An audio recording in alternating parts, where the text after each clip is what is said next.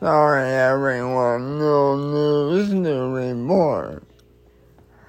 I've been having some health issues lately. Um, uh, and those will get resolved soon. So hopefully, I'll be back to normal soon. Bye bye.